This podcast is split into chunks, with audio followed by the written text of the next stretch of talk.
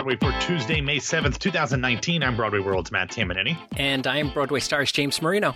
James, we have a hearty congratulations. We've been talking about the Daytime Emmy Awards and how confusing they are as to who actually gets the honor of being an Emmy winner. I don't know if this is true or not, but I am saying that our own Jan Simpson is now an Emmy winner because Theater Talk uh, won an Emmy award over the weekend. Um, I don't know if she's an Emmy winner, but she's an Emmy winner in my heart. And by extension, so is the guest on our show today, whom we're going to talk to here in just a few minutes, one Adam Feldman. So, uh, again, we don't really understand how awards work, but we are definitely going to use this to our own benefit and our friends' benefit as well. I'm going to give Jan a Nobel as well. sure, absolutely. Yeah, I think she's that's fair. got the EGOT mm, or N- NEGOT. NEGOT. NEGOT. Yeah, I like it. Yeah, NEGOT's better. All right. Uh, so first up in the news, New York Drama Critics Circle announces its 2019 winners. Yes, yesterday afternoon, the New York Drama Critics Circle met to determine their 84th annual award winners. The organization selected Jez Butterworth's The Ferryman as their best play. Tootsie was named the best musical, and Heidi Schreck's What the Constitution Means to Me was named the best American play. Special special citations were awarded to theater companies Page 73 and the Irish Repertory Theater, as well as the National Yiddish Theater Folksbiene's production of Fiddler on the Roof. Now, the New York Drama Critics Circle is comprised of 19 drama critics from daily newspapers, magazines, wire services, and websites based in the New York metropolitan area, and it has given out awards every year since 1936. For the second year in a row, we are delighted to be joined by the organization's president, Time Out New York's Adam Feldman. Adam, thank you for joining us for the second year in a row. Um, this year's announcements, much less dramatic, perhaps, uh, than last year's, at least on the outside when you did not name a best musical. But the first question that immediately came to mind when I saw the press release was whether or not Hadestown was ineligible because of its previous off Broadway run. And looking at the ballots, you guys are completely transparent. The ballots went up about 20, 25 minutes before we uh, started our conversation. Now that I can see the ballots, it is, seems very clear that Hadestown was not eligible, correct? That is correct. Hadestown was not eligible this year. Uh, basically, the award is for new shows. And Hadestown had been considered two years ago when it had played at New York Theater Workshop, and it lost that year to the band's visit. And it's kind of unfortunate for some. I, th- I think there were a lot of critics on the on the panel this year who were very enthusiastic about Hadestown, would like to have voted for it, and uh, we did have a discussion about it last week about whether we should uh, consider it a new piece. But ultimately, it was decided that it was not eligible this year, and so we voted for the ones that were definitely makes a ton of sense. But I am glad that you had that conversation. And what I always love about your awards is, as I said, they are completely transparent. And so much to the fact that you actually give the ballot breakdown of what everyone voted for in the different rounds. But one thing I want to ask about here is in all of the categories, it goes from first ballot to third ballot. What are you hiding in that second ballot, Adam? What are you trying to keep We're secret? hiding nothing. If you read the uh, introductory text, and I know it's it's, it's very small. Who, who reads who reads Um, instructions? If you read the very fine print at the top of the page, you'll see uh, that we have a second ballot after the first ballot, in which we decide whether to give an award at all. And so that's a that's just a yes no ballot. It doesn't really um, it isn't really that interesting. Um, and that, but I mean, last year that, that is what happened with uh, with Best Musical. That it was decided on that second ballot that there would not be a third ballot. Uh, but the third ballot is a is a weighted ballot where we get into sort of uh, we get into the weeds on on on what people like more than other things. But the Kind of like a runoff ballot, type thing. Yeah, right. So the first ballot is your first choice, and if if something wins a majority on that ballot, then it's done. You know, and if nothing gets a majority on that, then we start naming our top three choices, and with with a weighted ballot, three points for the top choice, etc. Uh, and and that shakes out down down into what could what can be a fourth ballot, um, Which happened in the musical category this year. Right. So this year, uh, no musical had reached the point threshold required to win on the third ballot, and so then it goes on to a runoff among the top four uh, vote getters. So you mentioned that there had been a discussion about whether to consider Hadestown or not, but when you get in the room, and I know uh, based off some of the, the stuff on the on the ballots that some of these people were voting by proxy, um, but is there any discussion once you're in the room, or is it just completely private ballot, no discussion? You say we're going to our next ballot, and then you go No, and it's vote. not a it's not a private ballot. It's a it's a public ballot. We we I mean people give the ballots and then they're they're read aloud. We know Sure. what the other people are voting for. Uh, there is some discussion, and there's certainly a lot of discussion around the special citations which we give every year, and which uh, are uh, some of the awards that I'm always happiest about. Um, but the the truth is, most of us have opinions, pretty strong opinions already about the shows that we're talking about. You know, that's it is our jobs, and I don't think that very many of us are going to be, you know, swayed or have our opinions radically changed by the people at that Fair. other people at that table by that point in the process. You know, um, so the, where the, where the discussion really can matter is in the discussion of the, of the special citations because there's so much work that could be honored and so people who are especially passionate about one thing or another can can sway the rest of the group um, in favor of, of one thing or another. This year we gave three special citations, as we have been doing for the past few years. We've been getting three. Uh, one to the Irish Repertory Theatre for its Sean O'Casey um, uh, season, and uh, also for its 30th anniversary, and to Page 73, which is a wonderful organization um, uh, that has been at the forefront of discovering new playwrights for 20 years, and to the National Theatre Folksbiene's revival of Fiddler, which um, uh, I, I think if anyone hasn't seen it, you should go see it. It's just really remarkable.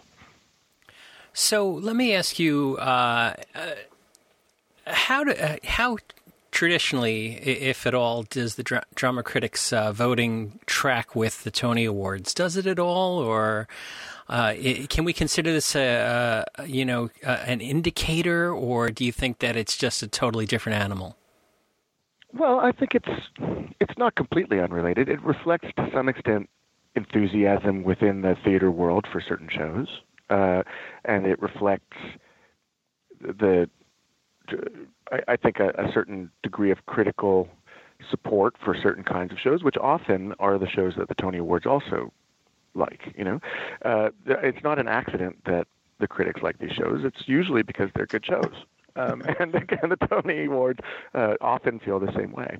And so a lot of the time, the, the Tonys end up going to shows that have been widely critically supported, and these and the Drama Critics Circle Awards reflect that critical support in a slightly different way.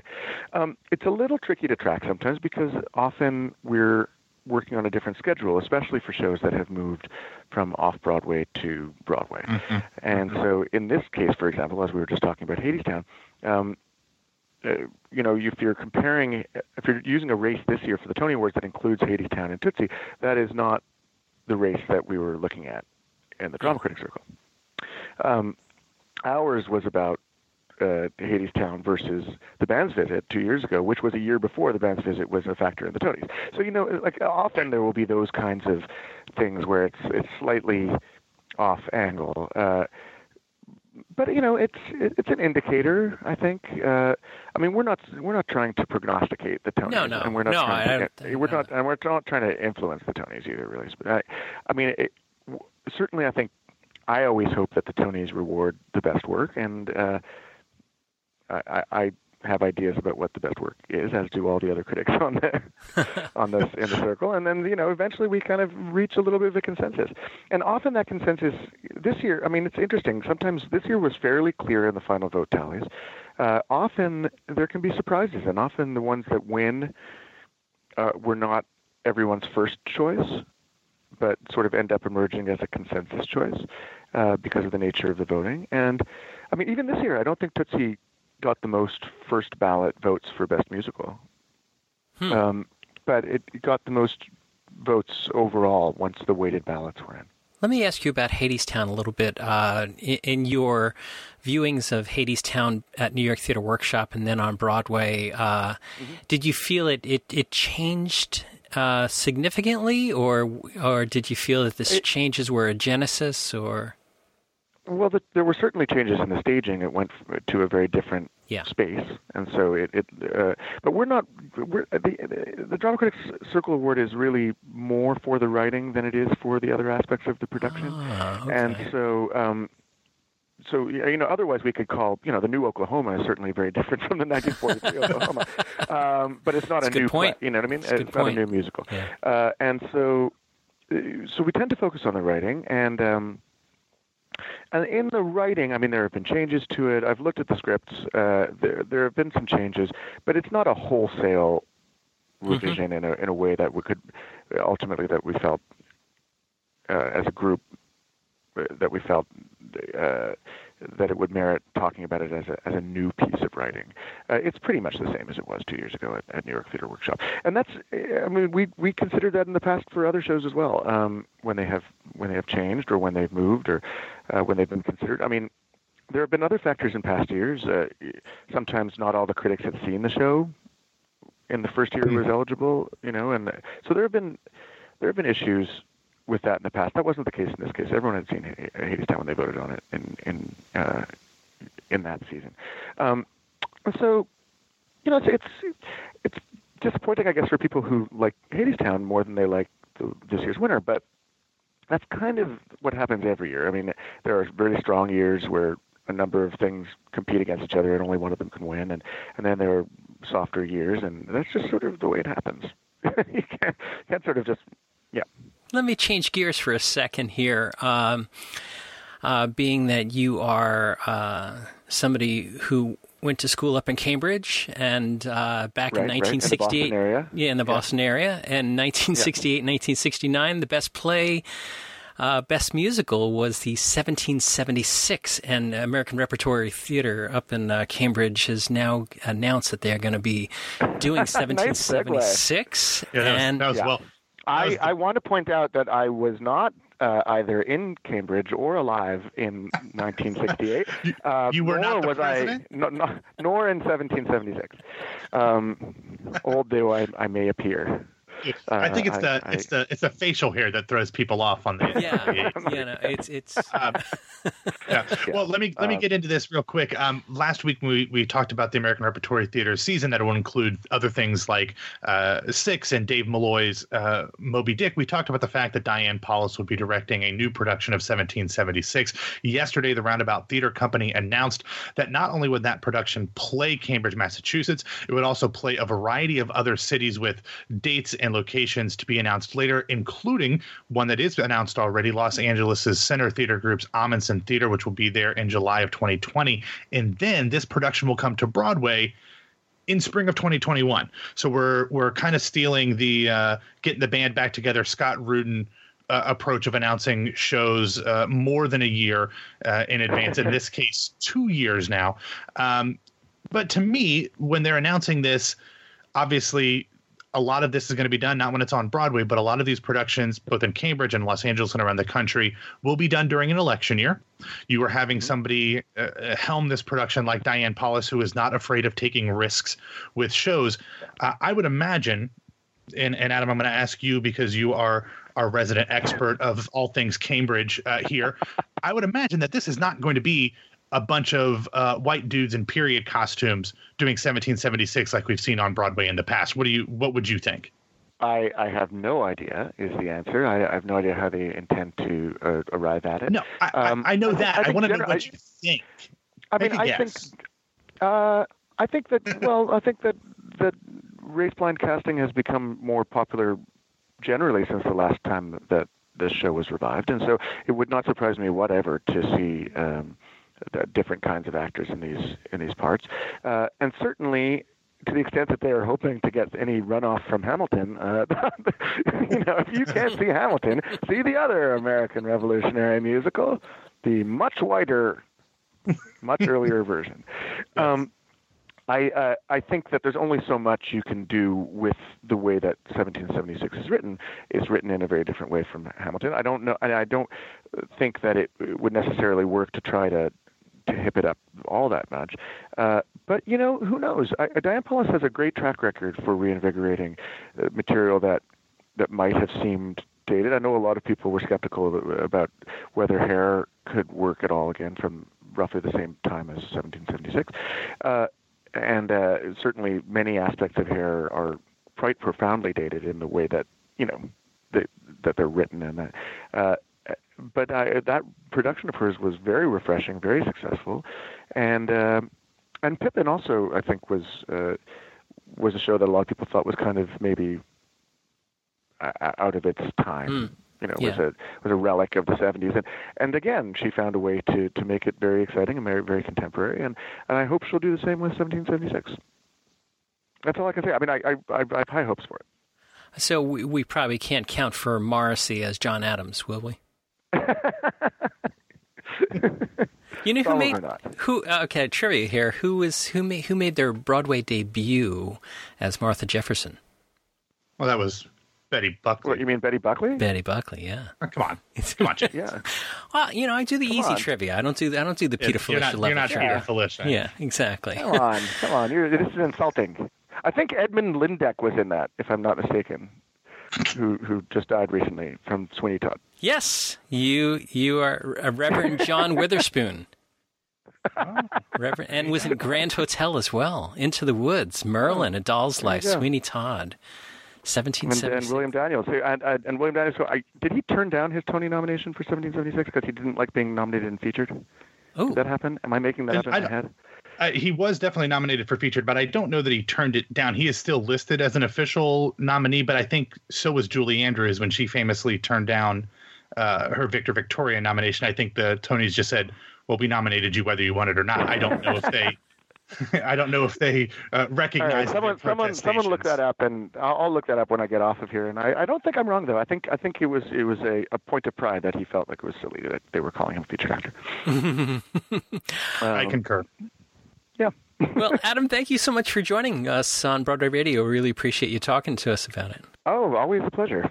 All right, what do we have in last week's Broadway grosses? Um, well, we've got a lot of bad, James, a lot of very, very uh, red numbers. It was a pretty bad week at the box office. Only five of Broadway's 35 returning shows saw numbers in the black, meaning that Broadway dropped almost 10.5% or $4 million from the previous week. The only shows that had week to week gains were Tootsie, which rose almost $298,000, Ink, which picked up 101K, Hadestown up $96,000, holler, then uh, What the Constitution Means to Me, and To Kill a Mockingbird.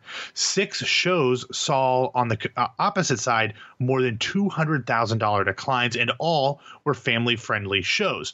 Wicked was at the bottom with a $390,000 dip, followed by Frozen, Mean Girls, The Lion King, Be More Chill, and Aladdin.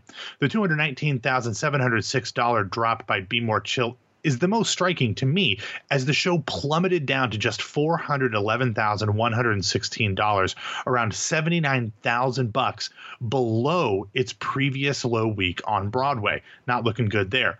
Similarly, but not nearly to that extent, Mean Girls at $833,504 also did its lowest total on Broadway by more than 102,000 bucks below its previous uh, its previous low. Now, I am sure that both will pick up once kids and families return, but they were both significantly eye-opening to me. But of course, since Mean Girls was still double be more chill, uh, Joe Iconis and, and family are the ones that I would be more concerned about there. Now, despite the box office bloodletting, Hamilton still eclipsed $3,188,000, topping the grosses. The Lion King followed with 2.2 million. Then, in descending order, we had To Kill a Mockingbird, Wicked, Cursed Child, Aladdin, Ain't Too Proud, Tootsie, Dear Evan Hansen, Frozen, The Phantom of the Opera, Hadestown, above 1 million for the first time, and The Book of Mormon, all above seven figures. Network took a week off at the end of what would have been one of their extensions. I'm sure Bryan Cranston is exhausted. He deserved the week off. Um, but from one legend to another, Frankie and Johnny and the Clair de Lune had a single performance last week and grossed $69,370. Now, all of that's well and good. James grosses at this time of year. We expect this little divot before things come up in the summer. But the thing of most note to me, James, is that we did not get any totals for the box office receipts of Morrissey's in residence performance, which to me, if they are in a Broadway house and they are booking this as an in residence on Broadway performance, seems ridiculous. And I think we deserve those receipts. I think we should organize some sort of protest at the Broadway League offices and demand to have those numbers. Yeah, absolutely. And I, I saw that there was a handful of uh, Broadway reviewers that they, they had invited to the uh, opening nights there. So, um, yeah, if you're going to play the Broadway game, play the whole Broadway game, not just the uh, part that you want. Yeah, not just the geography and the prestige of it. Play the game of giving us the totals and, and inviting the people. Now I get it; they're they're only a week, so if they don't want to invite all of the second night reviewers Yeah. and all that stuff, that's fine. But you know the Times and you know Vulture and Time Out New York and the main publications that cover theater and Broadway should be there. Hmm. So uh, I didn't hear you say anything about Beetlejuice. Um, yeah, Beetlejuice. Uh, let me scroll back over to that one. Um, it, it had one of those m- small declines, fifteen thousand uh, decline. It came in at eight hundred eighteen thousand nine hundred four dollars, um, which is fine. It's at like 82, or it's at, um, I'm sorry, that's I was wrong. It's at 60.2 percent of its gross potential. Obviously, the Winter Garden is a large house, um, so it's got a lot of seats to fill. Um, not great, not good, or not bad, but um, has a long way to go to kind of meet the expectations. But again, with 20 nominations coming in the middle of last week, I don't anticipate any of those nominations really having a dramatic impact for another week or so. Um, I, I, think those will generally impact the folks who are out of town and who want to come over the summer. So I would think that if we do see some of those Tony nominations, especially kind of some of the surprise ones for things like Beetlejuice or Gary or Hadestown, which had the most, so got a lot of publicity with that. Um, we'll see that maybe in a couple weeks when when the calendar turns to June and really uh, after after is it Memorial Day first? Yeah. Uh, mm, after yeah. Memorial Day, and, and we start to see some more folks come into the city, but nothing really jumped out other than what we talked about. But Beetlejuice is fine, uh, and uh, hopefully they'll they'll try to ride those nominations for as much as they can. I just didn't know. I, I saw the Beetlejuice uh, thing on the Today Show, and and uh, Alex Brightman uh, sucking up to Al Roker and Hoda. So uh, he did, yes, he did, name dropping all of the hosts, and exactly. he said that Al Roker is sexy as hell, and I mean, Uh, he's not wrong. Yeah, you can't argue that. All right, what do we have in other news? All right. Yesterday, the Roundabout Theater Company announced that their Tony nominated revival of Arthur Miller's All My Sons has extended its Broadway run. The Jack O'Brien directed production, starring Annette Bening, Tracy Letts, and Benjamin Walker, will now play the American Airlines Theater through June 30th. Next, I'll remind you of this when it gets closer, but next week, Live with Kelly and Ryan, which is syndicated across the country, will have their own Broadway week and will feature performances by Oklahoma, King Kong, Be More Chill, Tootsie, and Hadestown in daily sequential order. We will have uh, actually a link to a lot of what the songs and performers are in the show notes if you want to check that out. And finally, Hartford Stage released some rehearsal footage of their upcoming world premiere production of the musical adaptation of the film The Flamingo Kid, starring Jeremy Brewer, Adam Heller, Liz Larson, Samantha Massell, Marc Kudisch, and Lesli Margherita. The latter two were not featured in the highlights. Uh, the show's uh, the the show will begin performances later this week up in Connecticut. Um, James, I have never been a huge fan of Scott Frankel's music, but I love Robert L. Freedman's work uh, as a lyricist in Gentleman's Guide, and of course, there is no name that I like pronouncing more than Darko Tresnjak. So uh, I'm hoping that we get some good reports when the show begins performances on Thursday, um, and of course, we you know we we stand Kudisch and, and Queen Lesli here on Broadway Radio. Uh, did you uh, see that whole People magazine thing with uh, Leslie Kritzer? I did not. Uh, I'm trying to. Uh, uh, People magazine has called her one to watch and did a photo spread of her in People magazine I mean, this week. I mean, like, you're about a decade late there. yeah, yeah, yeah. I mean, she's been one to watch for a long time. Um, I, ironically, I'm going to kind of go off script here watching some of the the little bit of rehearsal footage that we got of the Flamingo Kid, and obviously the story of the show is very different.